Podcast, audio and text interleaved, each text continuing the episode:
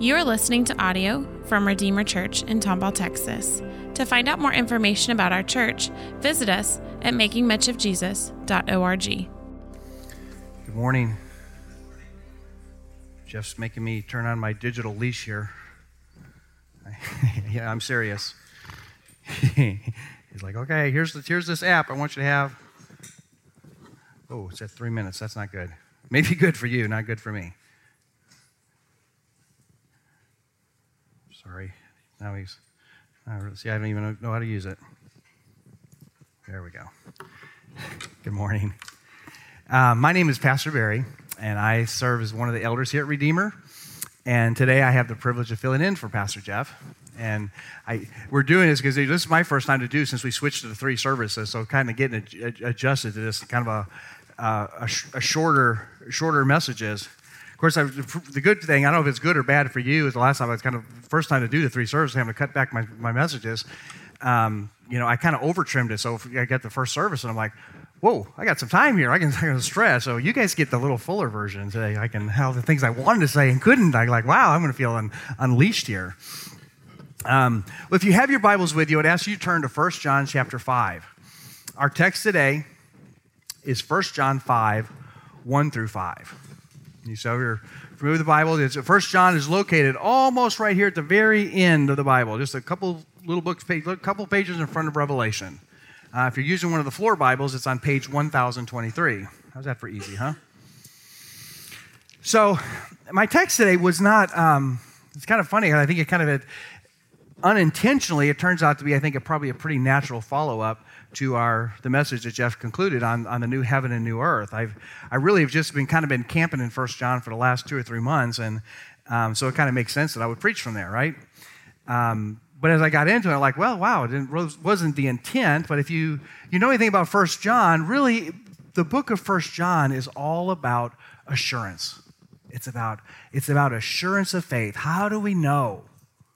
And I thought, well, you know, we've just been talking. Jeff's been giving us all this wonderful imagery, and we're kind of getting this glimpse of, of the new heaven and the new earth and kind of excitement for, for what God has prepared for us. You know, how, how important is it to, that we should actually know that we know that we know that we are a part of it?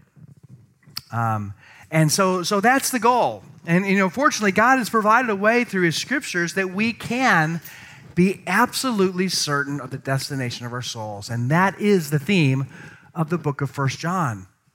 If there's kind of a thesis statement for the book of First John, it's, it's, it's probably five, chapter 5, verse 13, which says, I write these things to you who believe in the Son of God, that you may know that you have eternal life.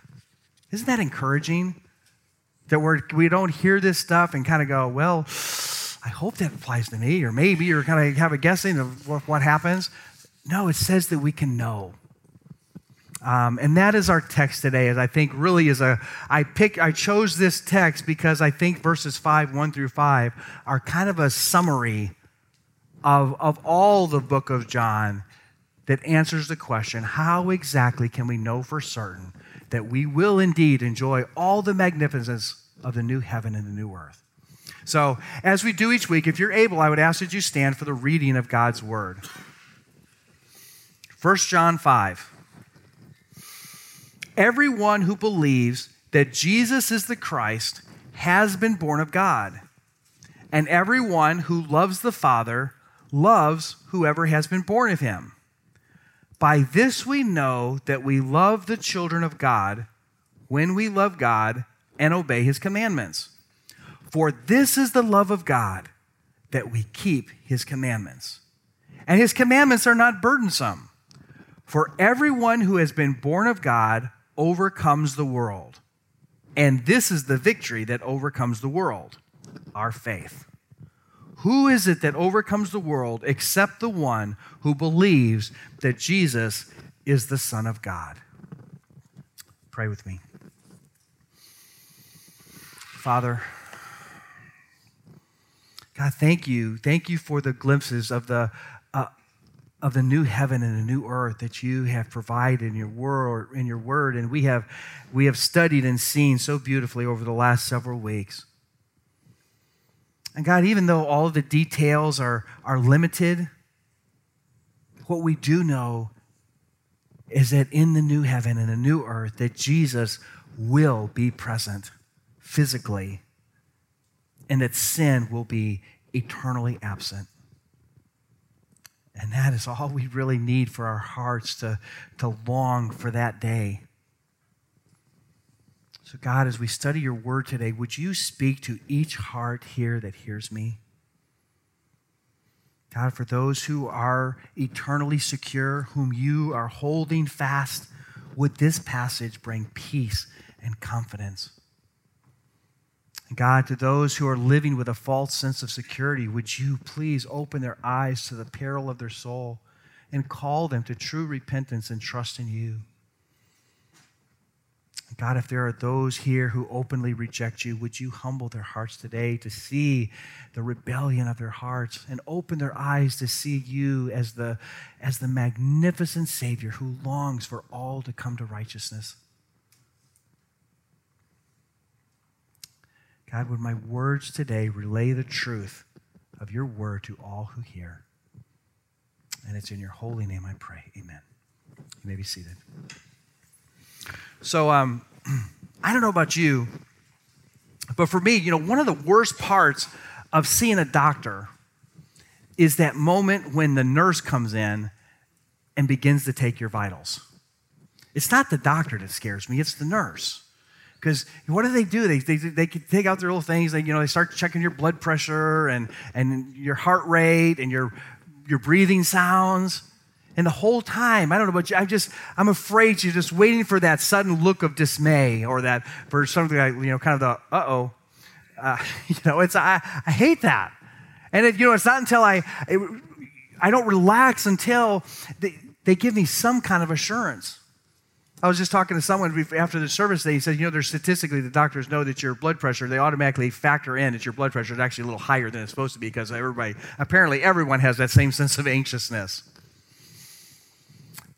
And that's the intent of this message today that we would allow the Word of God, through the words of First John, to check our spiritual vital signs.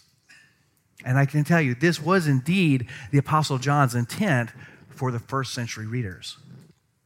So, to give it some historical context, John's writing this. At this point, he's probably he's in prison, but he, he still keeps in touch with the churches that he ministered to. And, and he wrote this letter because he was made aware that there were, there were some who were part of a particular fellowship who had come to deny the deity of Christ and his claim to be the Messiah. And he had heard about this, and they were known as secessionists because they had, they had withdrawn from the fellowship of believers, but they were still going around amongst those in the church, trying to influence them and proclaiming salvation through good works and openly refuting the notion of Jesus being the Messiah and the only true source of salvation. This was a young church, and it was starting to create some confusion among the believers and causing some to, to question the authenticity of their faith and, and if, in fact, Jesus was the Son of God that he proclaimed. So John attempts to reassure their faith by examining what we see here is, I would say, three spiritual vital signs. And those vital signs, what we call for today the belief test, the love test, and the obedience test. And what we'll see in our passage today is that we see that all of these tests are display, are on display in, in this passage. And we see that there's an interconnectedness to each one. You can't be strong in one and weaken the other. You say, well, man, I'm knocking out the belief test. I, mean, I don't, have, I don't worry about the, the love test. No. If, if, if one is absent, they're all absent. The strength or weakness of one reflects the strength or weakness of all of them. So, jumping right into our text, right off the bat in, first, in verse 1, we see the first one. Everyone who believes that Jesus is the Christ has been born of God. This is the belief test.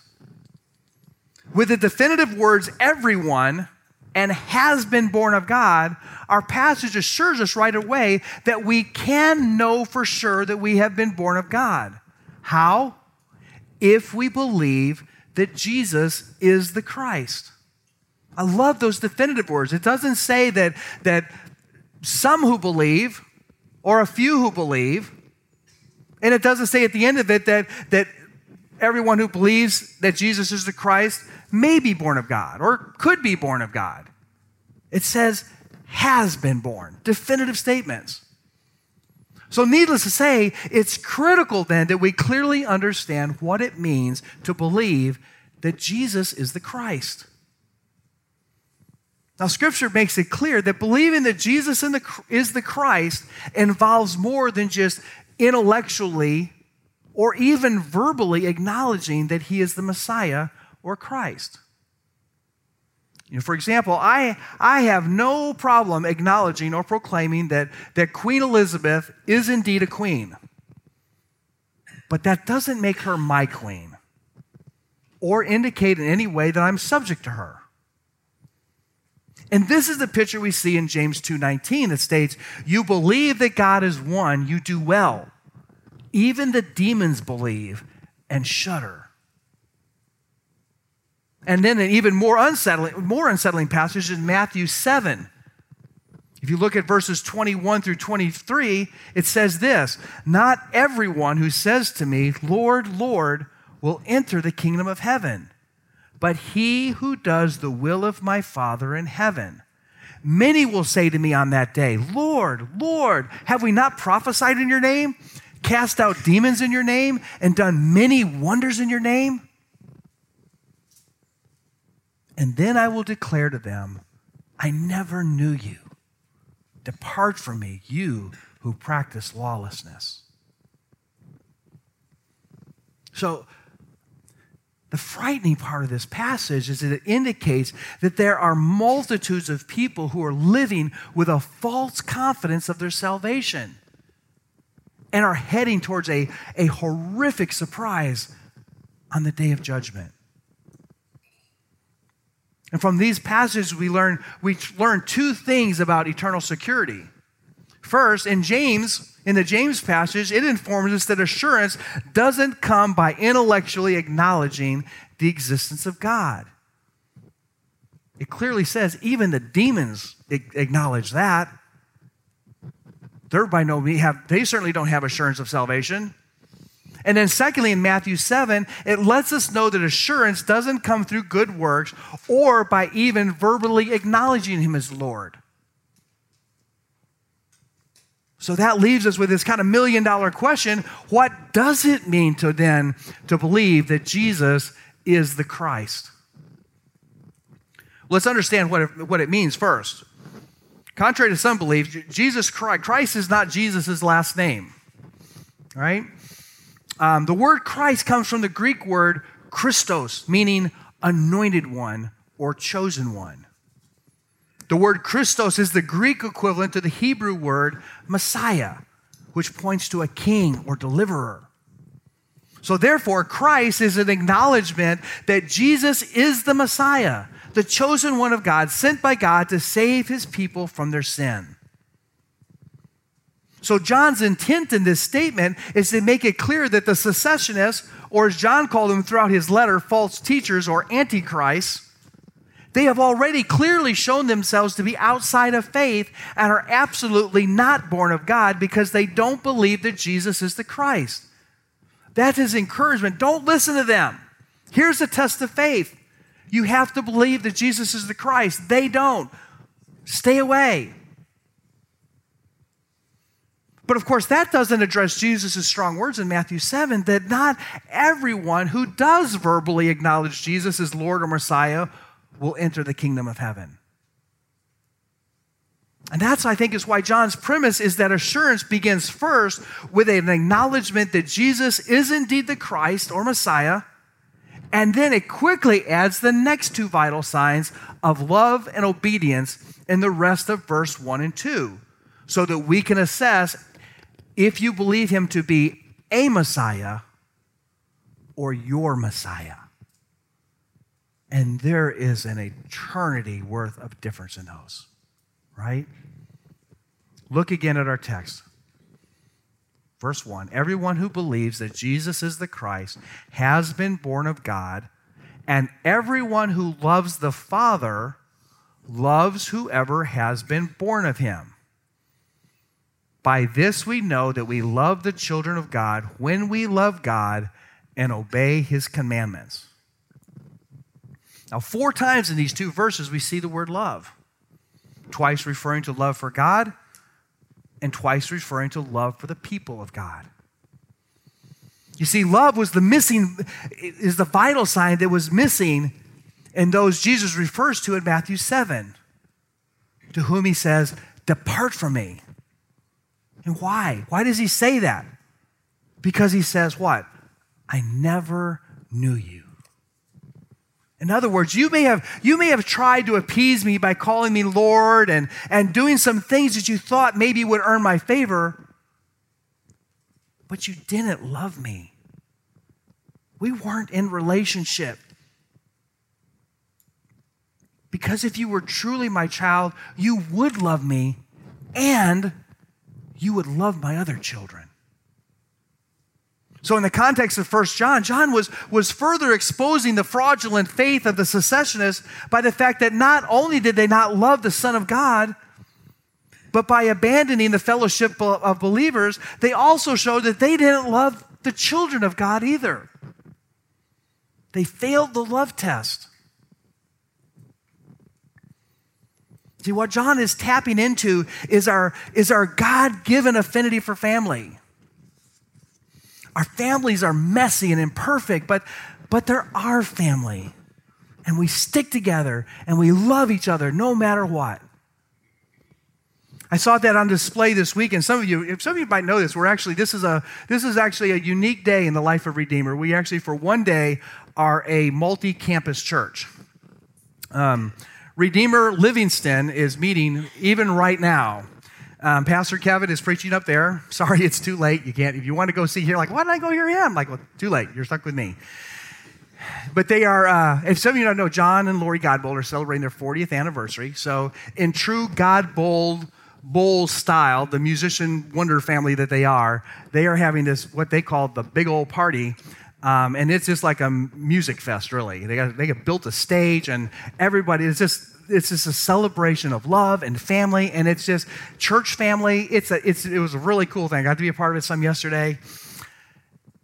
That's a picture. And what is true of our biological families is also true of our spiritual families. If you've been here for, for any length of time, you know that we are messy, we're imperfect, but we're family. And my love and allegiance to the body of Christ and to this specific body of believers, I can tell you, far exceeds my loyalty to anyone other than my genealogical family. That's the beautiful picture we see, we see in Acts 2, right? Verse 44 And all who believed were together and had all things in common. And they were selling their possessions and belongings and distributing the proceeds to all as any had need. And day by day, attending the temple together and breaking bread in their homes, they received their food with glad and generous hearts, praising God and having favor with all the people. And that's just one of the coolest sections in, in all of Scripture. That's family. That's love. That's the picture of family. Now, this may not be a very popular thing to say, but I can tell you the scripture certainly doesn't seem to stutter here in saying that the authenticity of your love for God is validated by your love for the family of God. Those who claim to be followers of Christ but brazenly avoid church, have no desire to be associated with other Christians, would appear to be on pretty shaky ground. And, and, and those aren't my words. Your relationship with Christ is certainly personal. But hear me, it is never intended to be isolated. It is intended to grow and flourish and manifest itself within the fellowship of believers. We grow in our love for each other. We grow in our love for God by being together. This whole concept of, well, I can worship God alone in the woods. Well, yes, you can, but that's, put some Bible on that. And this was Jesus' message to Peter in John 21 when he asked Peter three times if he loved him. And each time Peter said, Lord, Lord, you know that I love you. And what was Jesus' response? Get alone with me and worship me by yourself? No. What did he say every time? Feed my sheep. Feed my sheep. If you really love me, Peter, then love my children. And just in case you think John's statement was just a slip of the tongue, listen to some of his other statements throughout 1 John. 1 John 2 9, whoever says he is in the light and hates his brother is still in darkness. No stuttering there, is there? 1 John 3:14 we know that we have passed out of death into life because we love the brothers. Whoever does not love abides in death. 1 John 4, 7 and 8. Beloved, let us love one another, for love is from God. And whoever loves has been born of God and knows God. Anyone who does not love does not know God, because God is love. 1 John 4:20 If anyone says I love God and hates his brother, he's a liar. And in the Gospel of John chapter 13 verse 35, we hear this famous we have this famous verse, by this all people will know that you are my disciples. How? If you have love for one another. So, love for God and love for the children of God are important, vital signs of authentic faith. But we also see in verse 2 another vital sign that we need to monitor. Look at verse 2. By this we know that we love the children of God. How? When we love God and obey his commandments. It's not an or, it's an and. So, if obeying his commandments is another vital sign to assess the authenticity of our faith, then, like understanding what it means to believe that Jesus is the Christ, it stands to reason we should also want to clearly understand what does it mean to obey his commandments. Fortunately for us, John doesn't leave us hanging on this. Because all you have to do is look two chapters over. In chapter 3, in verse 23, John says this And this is his commandment. Thank you. What is it? That we believe in the name of his Son, Jesus Christ, and love one another, just as he has commanded us. Whoever keeps his commandments abides in God, and God in him. And by this we know that he abides in us by the Spirit whom he has given us. Now, you don't have to be a Mensa here to start having the, pieces click together and, and, and think like, wait a minute. Isn't the third vital sign of authentic faith just nothing more than the packaging together of the first two? What it sounds like to me when John uses the phrase just as he is com- just as he commanded us, meaning Jesus, what he's referring to is Jesus' words that are recorded in Matthew 22, starting at verse 34, where he says, When the Pharisees heard, this is Matthew 22, 34, but when the Pharisees heard that he had silenced the Sadducees, they gathered together, and one of them, a lawyer, asked him a question to test him Teacher, which is the great commandment in the law? And he said to him, you shall love the Lord your God with all your heart and with all your soul and with all your mind. This is the great and first commandment. And the second is like it you shall love your neighbor as yourself. On these two commandments depend all the law and the prophets. Sounds strangely similar to our text today, doesn't it? See, John is just pointing out that authentic faith requires both commandments to be present. It's not possible to obey one but not the other. It's either or both. Now, there is a hierarchical order there because you can't love people without loving God first. Our love for people comes, overflows from our love for God. But you can't love God and not love people. If you don't love people, then, as, as John clearly says, you don't love God. So some of you may be tracking with me and say, but okay, I get that. But I'm still not sure how this allows me to be certain of the authenticity of my faith. I think the clearest answer to this I believe, is found in Matthew 16. If you look at Matthew 16, this is where Jesus is having a conversation with his disciples. In Matthew 16, starting in verse 13, we read Now, when Jesus came into the district of Caesarea Philippi, he asked his disciples, Who do people say that the Son of Man is? And they said, Some say John the Baptist, others say Elijah, and others Jeremiah or one of the prophets. And he said to them, But who do you say that I am? And Simon Peter replied, You are the Christ, the Son of the living God. And Jesus answered him, Blessed are you, Simon Barjona, for flesh and blood has not revealed this to you, but my Father who is in heaven. There it is. That's the key. That's what makes all of this make sense because what is true of Peter is true of all of us. No one comes to this conclusion on their own.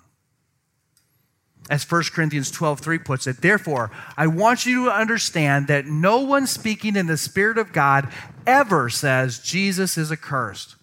And no one can say Jesus is Lord except in the Holy Spirit. That's the message of hope and instruction that John is giving his readers. He's saying the secessionists walked away and they denied the deity of Christ because God never revealed it to them. But if you do believe that Jesus is the Christ and has the power to forgive your sins and give you eternal life, it's because and only because God, by his great mercy, has chosen to reveal this to you by the gift of faith through the Holy Spirit. And that is how you know you're a child of God. And that's why, that's why John can say in verse 3 of our text that his commandments are not burdensome. Look at verse 3 For this is the love of God that we keep his commandments, and his commandments are not burdensome. Why aren't they burdensome? Because we're not obeying them by our will or strength, but by his. If we were, we, we couldn't sing, He will hold me fast, could we? Because then it's up to us and we're struggling, we're going to lose it. And then look at verse 4 and 5. For everyone who has been born of God overcomes the world, and this is the victory that has overcome the world our faith. Who is it that overcomes the world except the one who believes that Jesus is the Son of God? So, over what, it, what does it mean to overcome the world? It's just a reference. Overcoming the world is overcoming our sin nature. We cast off, we no longer have a sin nature, we have a love nature. That's why, you know, First John is one of the most beautiful and important scriptures in the Bible. 1 John 4:19, we love why? We love because he first loved us. It's not us. I like to picture it like one of those multi tiered water fountains that you see someplace. You have the little one on top and it overflows to a little bigger plate and down to a bigger plate. You see, the source or the top of the fountain occurs when, by God's grace, He opens our eyes to see His infinite love for us.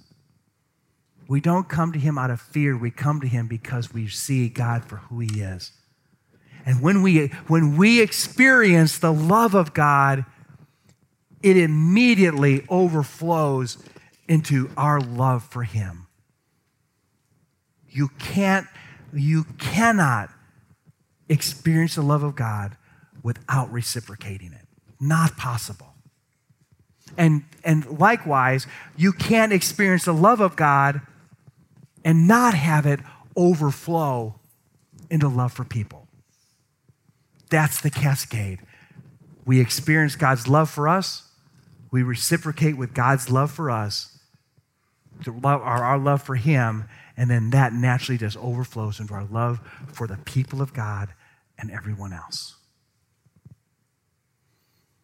This is evidence of grace. This is the message that John recites, reiterates over and over again throughout the book of First John. Chapter 2, verse 3 and 4 By this we know that we have come to know him, if we keep his commandments. Whoever says, I know him, but does not keep his commandments, he's a liar, and the truth is not in him. 1 John 3 24. Whoever keeps his commandments, what are his commandments? Love God, love people. Whoever keeps his commandments abides in God, and God in him. 1 John 2 5 and 6. By this we may know that we are in him. Whoever says he abides in him ought to walk in the same way in which he walked. 1 John 2 9. If you know that he is righteous, you may be sure that everyone who practices righteousness has been born of him. Do you see the confidence in all of these? 1 John 3 9 and 10. No one born of God makes a practice of sinning. For God's seed abides in him, and he cannot keep on sinning because he has been born of God. By this it is evident who are the children of God and who are the children of the devil. Whoever does not practice righteousness is not of God, nor is the one who does not love his brother. 1 John 3 6. No one who abides in him keeps on sinning. No one who keeps on sinning has either seen him or, know, or, or known him. So, like, okay, what about this whole sinning thing going on here? How is that? What's, what ha- what's that have to do with this? Well, the sinning has to do with our what what is sinning? Sin comes in a rebellion of God. Right? If you take the 10 commandments, if we kill, lie, steal, commit adultery, covet, those aren't defined by love. It's not the love for people, it's not love for God. When God overwhelms our heart, what does Galatians 5 say? we're filled with love, joy, peace, patience, kindness, goodness, gentleness, faithfulness, and self control. That defines our heart. All these verses are saying if indeed you are a child of God, you are no longer defined by your prior sin nature. You have now have a nature filled with love.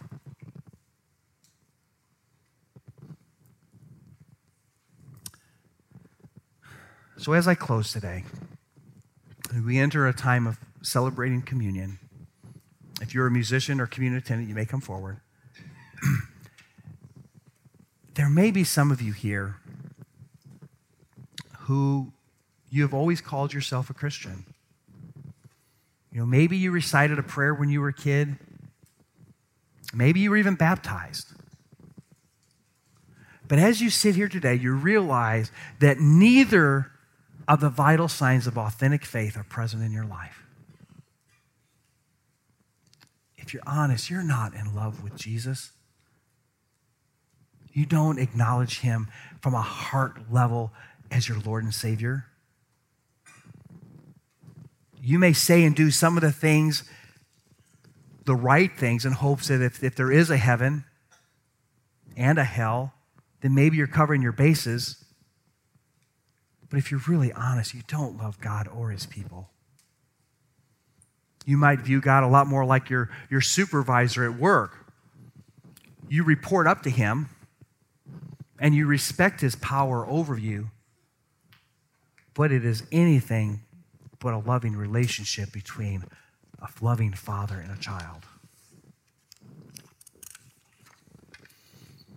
But you know, it, as I speak, if even right now you are feeling convicted, are overwhelmed by the realization of God's incredible love for you, and you're aware that if you confess your sinfulness to God and trust that indeed He is the Christ, He did pay the penalty for your sins by enduring the wrath of God on a Roman cross 2,000 years ago, and He rose triumphantly from the grave to adopt you as His own child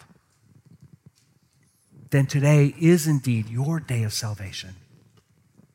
And you can confidently partake in communion, celebrating your new birth into the family of God. And if you would like to explore that more, our elders will be up here after the service, and we would love to talk with you further about that. I hope for most of you this message was greatly encouraging. that you do believe and have welcomed Jesus as your Messiah. You truly love God and you desire to know Him and to love Him more. And you have a love for the children of God and you desire to help others grow in their faith or come to faith.